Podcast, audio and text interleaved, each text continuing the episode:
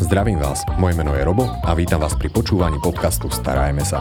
Podcastu, ktorý je venovaný všetkým milovníkom zvierat, kde si pravidelne pozývam rôznych hostí, s ktorými rozoberám zaujímavé témy zo sveta chovateľstva. No a dnešná téma bude taká lozivá a pachová a zároveň psíčkarská téma, preto som veľmi rád, že tu môžem opäť po, uh, privítať nášho hostia Jana Leva, dlhoročného psovoda z policajného zboru Slovenskej republiky, inštruktora, aktuálne teda už vo výslužbe, ktorý sa ale stále venuje psíkom a pracuje rovnako ako inštruktor v športovom klube polície K9. Ďakujem, že ste si našli čas, prijali pozvanie. Ďakujem aj za pozvanie, dobrý deň. No a ideme sa rozprávať o pachových prácach a o psoch. Prečo sú vlastne psy také zaujímavé, čo sa týka pachových prác a čo sú to tie pachové práce? Tak majú dobré nosy, Mm-hmm. Takže to, to už ľudia zistili dávno, takže ich používajú vlastne ako pomocníkov na, na pachové práce a pachové práce ako také, no sú to vlastne práce s nosom. Hej, takže všade, všade, tam, všade tam, kde sa využíva vlastne tá vlastnosť tých psov, mm-hmm. že majú naozaj dobré nosy, tak to môžeme nazvať pachovými prácami. Ale vy ste robili a, u polície psovoda, ano. takže tam ste cvičili psíko na to, aby dokázali vyhľadávať m, aké najčastejšie veci sa môžem spýtať? Uh, najčastejšie ťažko povedať, hej, uh-huh. ale povedzme, že rôzne, hej, čiže boli to povedzme zbranie, drogy, výbušniny, hej, v neposlednej miere e, sa potom robili aj vlastne vyhľadávanie uh, ceností, cen, povedzme cenných papierov, rôznych dokladov uh-huh. a uh, falošných bankoviek. No a ja by som sa na toto veľmi rád spýtal, lebo typujem, že sa pracuje s nejakým množstvom týchto vecí ale aký pach majú zbranie? Veď zbranie... A, ak to pes dokáže ucítiť, že má v baťohu, neviem, Kalašníkov. tak e, všetko má svoj pach, hej, čo sa nachádza okolo nás. Čiže teoreticky vzáto by sme dokázali vyhľadávať, e, vyhľadávať hocičo. Hej. Len je treba akurát to zvieratko nejakým spôsobom fokusovať uh-huh. hej, na, na ten určitý druh pachu a šikovný psovod to dokáže proste urobiť. Hej, dokáže to vycvičiť. Čiže pokiaľ sa týka zbraní, tak samozrejme, že zbranie majú svoj pach. Sú tam povystrelové splodiny, mm. ktoré majú svoj špecifický zápach a v podstate na tie sa potom cvičia. Samozrejme, problematika je tam potom ešte ďalšia aj taká, že tie zbranie so sebou nesú ešte aj iné druhy pachov, ktoré sa potom musia v rámci tréningu odburávať, aby tam nedochádzalo k tzv. falošným označeniam. Čiže povedzme, že zbraň e, je častokrát čistená rôznymi olejmi. Uh-huh. Takže toto sa potom musí odburávať, aby nám ten pes neoznačoval v prípade napríklad vonku hej, niektoré veci, ktoré sú tým olejom natreté. Hej, hej. Takže, a ako tak. sa to učí a aby to označoval, to začne štekať, alebo zamrzne, alebo, alebo som sa naučil pri slovenských stavačoch, že vystavovanie to neznamená, že by to chytili a vystavili v papuli tú korist, ale že zostane taký strpnutý v takej zvláštnej pozícii. Aha. Tak ako vystavujú policajné psy?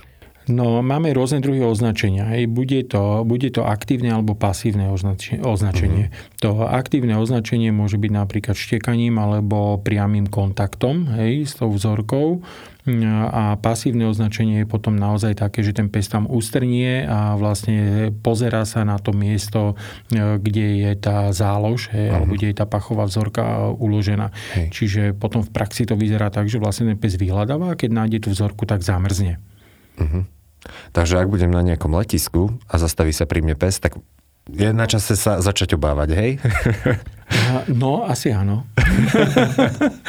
Takže e, častokrát akože aj vonku mm. zahraničné zložky naozaj Hej. používajú psov, ktorí sa, po, ktorí sa na tých letiskách pohybujú voľne medzi ľuďmi a v podstate ani neviete, že to je pes, ktorý nie je turistickým psom, ale je to, nie, nie je to pes, ktorý tam niečo reálne mm. akože hľadá a naozaj potom sú cvičené signály, aby tom pes vedel dať najavo psovodovi, že sa tam proste niečo nachádza, niečo, čomu by sa mal venovať. Takže ako ste hovorili aj v podstate v poslednom podcaste, tak ide o takú tú súhru psovoda a psa a vedieť sa správne čítať, ak si dobre pamätám. To je nevyhnutné. To je nevyhnutné, lebo častokrát niektoré aj situácie alebo vzorky, hlavne v tej praktickej kinológii vonku, mm. keď sa nebavíme len o tej športovej, ale o tej praktickej sú tie situácie rôznorodé a ten psovod naozaj musí dokázať čítať toho, psovo, e, toho svojho psa a vnímať tie signály, ktoré mu on posiela. Mm-hmm. Takže toľko k polícii, ale v podstate čo viem, tak psi sa využívajú aj vo Francúzsku na zber tých zvláštnych húb. Mm-hmm, tých hluzoviek, myslíte? Áno, áno, áno. že viem, že prasiatka ešte sú, mm-hmm, ale že psi mm-hmm. sú na to ešte takisto celkom dobre cvičené. No, samozrejme, tak ako som spomínal, všetko má svoj zápach, takže určite sa dá pes vycvičiť aj na zbieranie, alebo teda na nachádzanie mm-hmm. hej. Mm-hmm. Takže ide naozaj vycvičiť na všeličo. A ak sa môžem spýtať napríklad drogy, to potom pes to nebude automaticky vyhľadávať, pretože, viete, sa naučí na to a potom mu to bude voňať. Ako, Nebude, ako... Nebudú mu chýbať, nebudeme mať zdrogovaného psa? Nie, častokrát si ľudia toto myslia, že tým psom sa dávajú drogy, akože aby mm-hmm. v mhm. podstate, aby to potom vyhľadávali a chceli to a proste potom je to je úplná hlúposť. Hej.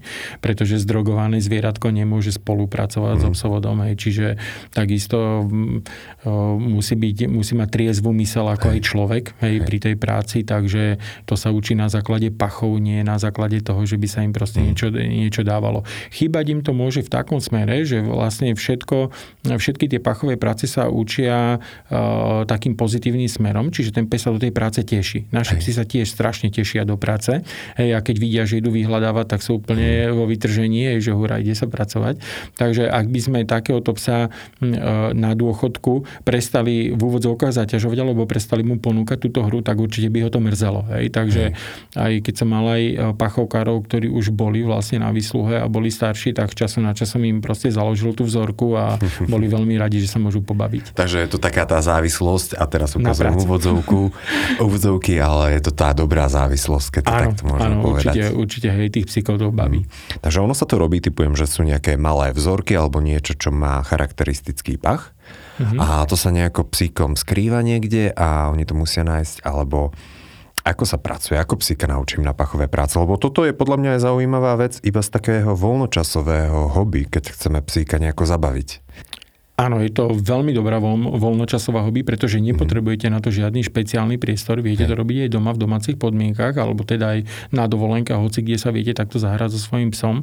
Takže v podstate ide tam o to, pokiaľ sa týka nejakého amatérskeho vyhľadávania, tak v podstate môže mať ten pes nejakú obľúbenú hráčku, hej, ku ktorej si dám nejaký podnet, nejaký povel, keď to mám takto zvulgarizovať a v podstate na ten podnet ten pes potom tú hráčku vyhľadáva.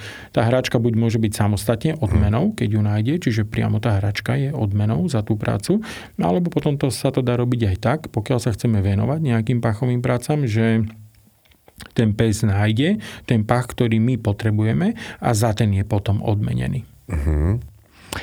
No ja by som možno aj trošku premostil v podstate do tej témy, ku ktorej by som sa chcel veľmi rád dostať a to je to, že vy ste si v podstate to, čo ste robili profesionálne u polície, ano. preniesli do profesionálnej práce teraz vo výsluhe, keď ano. môžem takto ano. povedať. A cvičíte psy na takú veľmi, veľmi špecifickú vec, aby dokázali nájsť. A to sú ploštice. Áno. Ak teda hovorím správne. Áno. A ja mám hneď takú otázku, že či sú nejaké vhodné a vhodnejšie psy, ktoré majú lepšie nosy na ploštice? Na všetky pachové práce sú vhodné a vhodnejšie. Takže preto, preto aby ten psík vlastne mohol dobre vykonávať túto činnosť, pokiaľ sa už bavíme nie, nie o tom vyhľadávaní povedzme tej hračky, doma to môže naozaj robiť, každý sa takto zabávať so svojím psom. Keď sa už bavíme o psoch, ktorí by mali byť profesionálni a mali by teda ovládať nejaký špeciálny alebo špecifický pach, tak tamto psíka už treba vybrať na túto mhm. činnosť. Hej. Takže opätovne musí prechádzať nejakým testom a, a na základe toho testu je potom vhodný pes e, vybraný. Čiže aj my, keď keď máme psíkov s útulkou, tak samozrejme testujeme si tých havinkov a vyberáme taký psov, ktorí na toto majú talent a majú schopnosti sa to vlastne naučiť. Tak, to sú pre mňa dve zaujímavé informácie. Vy pracujete so psíkmi s útulkou? Áno, áno. Čo je skvelé, pretože naozaj veľa ľudí si myslí, že tí psíkové s útulkou nie sú takí, že najvydarenejší a obyčajne si pri tých pachových psíkoch alebo tých, ktoré teda majú niečo vyhľadávať, predstavujú práve tých nemeckých ovčiakov alebo, alebo belgičákov, typický taký ten pes, mm. ale teda majú talent aj tieto psíky. Ako zistujete, to prídete do útulku a zistujete na základe toho, že sú nejakí aktívnejší, alebo ako zistíte, že to, to, tento pes má potenciál? No, musí preskočiť aj iskra. Uh-huh. Takže medzi psovodom a psom musí preskočiť určitá iskra, určitá uh-huh. sympatia vzájomná. To je, to je jedna vec, to je tá emocionálna stránka. No ale potom prechádzajú do zložitým testom. Dosť zložitým testom. Čiže naozaj nie každý pes je na to vhodný uh-huh. a nie každý psík by sa to dokázal naučiť. A keďže uh, majú v budúcnosti naozaj vykonávať nejakú takúto prospešnú prácu, tak musia byť vybraní starostlivo. Tie testy v podstate spočívajú v tom, že ten pes nesmie byť napríklad agresívny voči ostatným psom, musí byť dobre adapti, adaptovaný na akékoľvek prostredie, čiže do, musí dokázať pracovať v akomkoľvek prostredí. Nesmie mať reaktivitu na, napríklad na podlahy, nesmie mať reaktivitu na strelbu, hej, a proste takto. Takže naozaj je to dosť zložitý test, ktorým, tým, ktorým prechádza ten psík. Mhm. Prvne, že vybraný vlastne a potom je školený na takúto, na takúto špecifickú prácu ploštice a strelba, to ide dokopy nejako spolu? Áno, Áno, to ide veľmi dokopy, pretože to má odraz vlastne na psychológii zvieratka, lebo pes, ktorý e, v podstate reaguje alebo je reaktívny na strelbu, to vidíme úplne klasicky na tie silvestre a tak ďalej, množstvo psíkov s tým má problémy, tak sa vám môže stať potom v praxi, že niekde niečo buchne, toho psíka to veľmi silne vyruší a nie je potom schopný ďalej práce. Takže pokiaľ sa jedná už naozaj o profesionálne činnosti, tam je už treba, aby to zvieratko bolo vysporiadané s týmito všetkými vecami, aby tam nedochádzalo k nejakým hmm. takýmto kolapsom vlastne už vonku priamo na, to, na tej ostrej akcii, na tom výkone. Koľko psíkov teraz zamestnávate ako profesionálnych ňuchačov, či ako by som to mohol nazvať? pachovkárov, profesionálnych pachovkárov. No, v súčasnosti teraz e, my máme dvoch a mhm. vlastne v podstate e, dcera má vyškoleného jedného, ale mali sme ich piatich Hej. S, tým, že, e, s tým, že sme e, postupne nedoplňali svorku a zostávame pri tých dvoch, mhm. pretože naozaj, keď má človek doma 5 psíkov, tak už je to potom problém sa vôbec niekam pohnúť. Vždy niekto tam musí prísť domov a je to zložité vlastne na organizáciu tej, e, aj práce, aj vôbec života. Takže teraz sme zostali pri dvoch pachovkároch a vlastne tí aktívne vonku pracujú. Uh-huh. Poďme troška k tomu, že čo vyhľadávajú. Ploštica postelová. Ak si dobre pamätám, tak ešte na základke som sa učil, že toto zvieratko, ja už som si myslel, že na Slovensku pomaly vyhynuli, že je spojené iba so zanedbanými priestormi a domácnosťami. Tak ale sú vôbec ešte na Slovensku ploštice? Ploštic je veľmi veľa. Hej, ľudia si ich nosia z dovoleniek, z hotelov, hej, pretože je veľká migrácia ľudí, ľudia chodia častokrát za prácou, presúvajú sa, máme veľmi veľa prenajmových bytov, kde sa, kde sa veľmi rýchlo striedajú obyvateľia a tú plošticu tam vždy niekto donesie. Je to veľmi maličký tvor, ktorého si ani nevšimneme, tohto neželaného, neželaného cestujúceho, ktorého si pribalíme niekde v hoteli do svojej tašky a potom si ho odnesieme vlastne domov a, a kým to zistíme, že vlastne máme máme tú plošticu doma, tak uplynú možno aj 2-3 mesiace uh-huh. a medzi tým je ona už rozmnožená. Takže toto je aj taký najčastejší spôsob vlastne prenosu, že cez, tie, cez tú batožinu a proste Hej. cez rôzne tašky a proste takto. Ja keď som počul, že ak idem niekde na dovolenku, a nedôverujem prostrediu, čo teda nemusíme dôverovať asi ničomu, tak mm. je dôležité si tú batužinu dať do kúpeľne, že vraj nemajú radi ploštice vlhkosť. Mhm. No, ploštice nemajú radi vlhkosť, to je síce pravda, ale ono je to trošička nekomfortné byť v tom hoteli a mať všetko nahádzané vo vani alebo sprchovom kúte. Takže, to je fakt.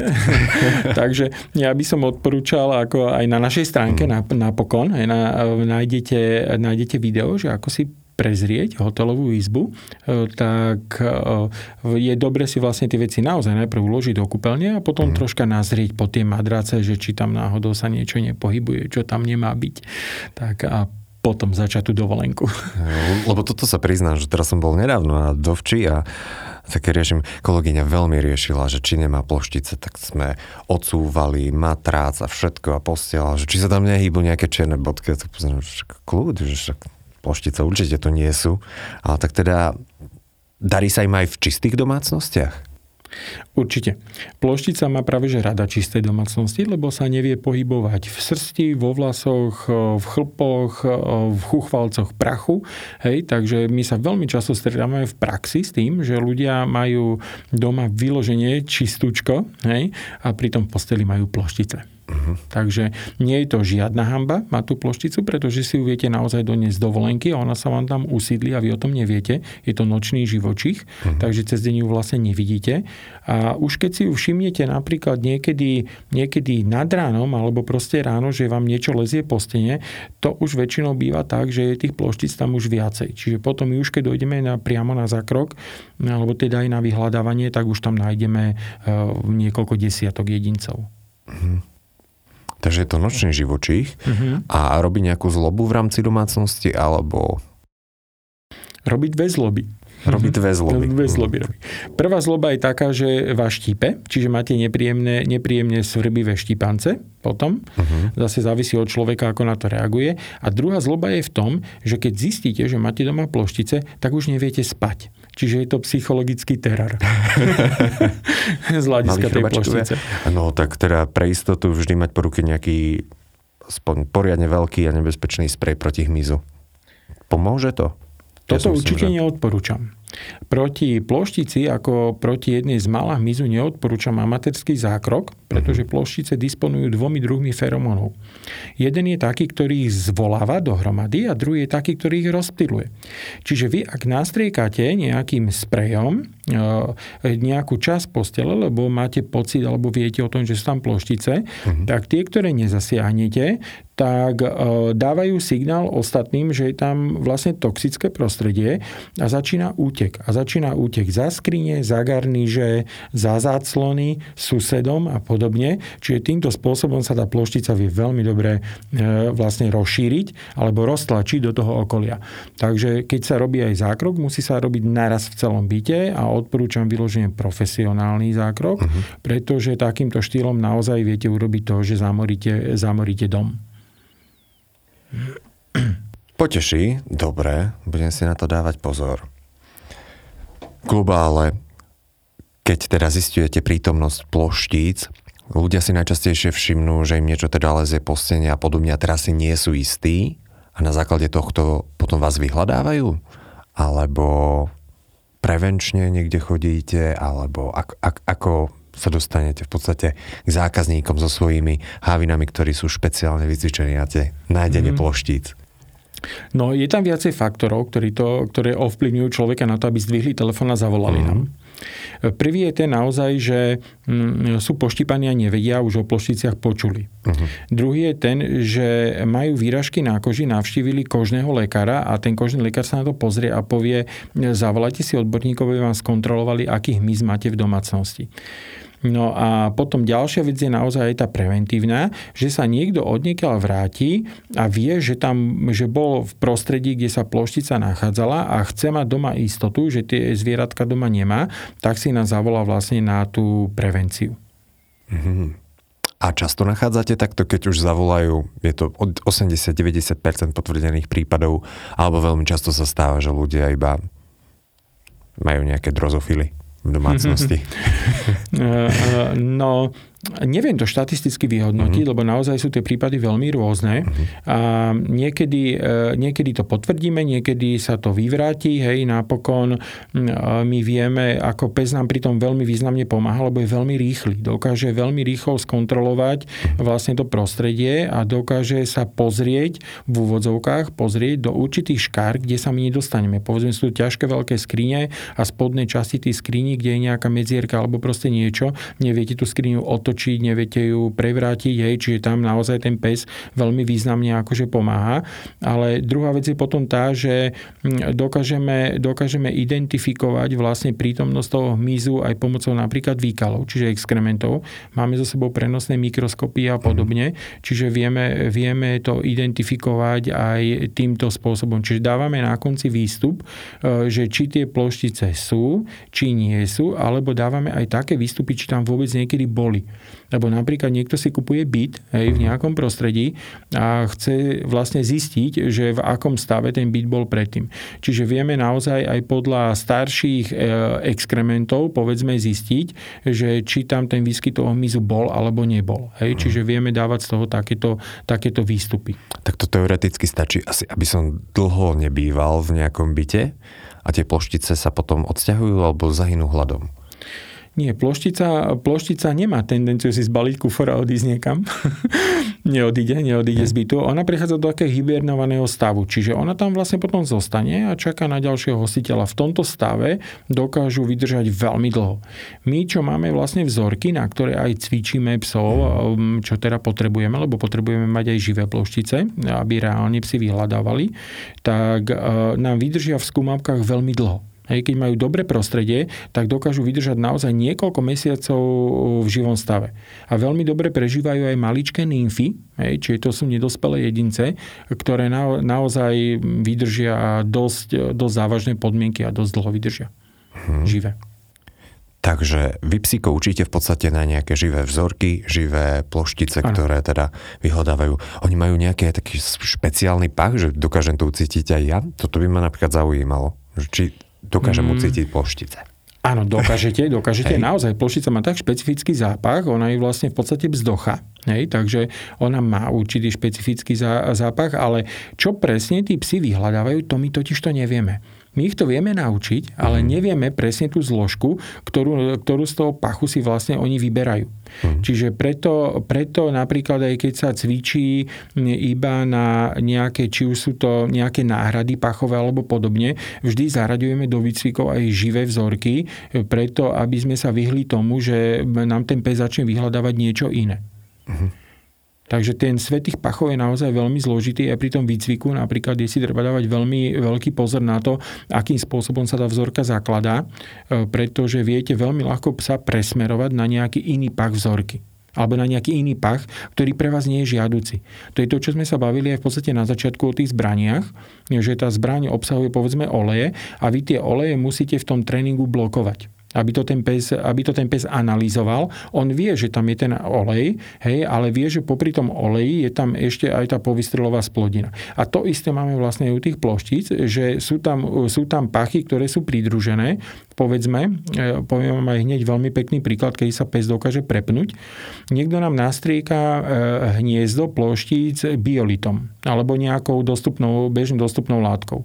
Môj pes tam ide, identifikuje, že e, sa tam nachádzajú ploštice, ale je tam aj táto zložka e, tej chémie.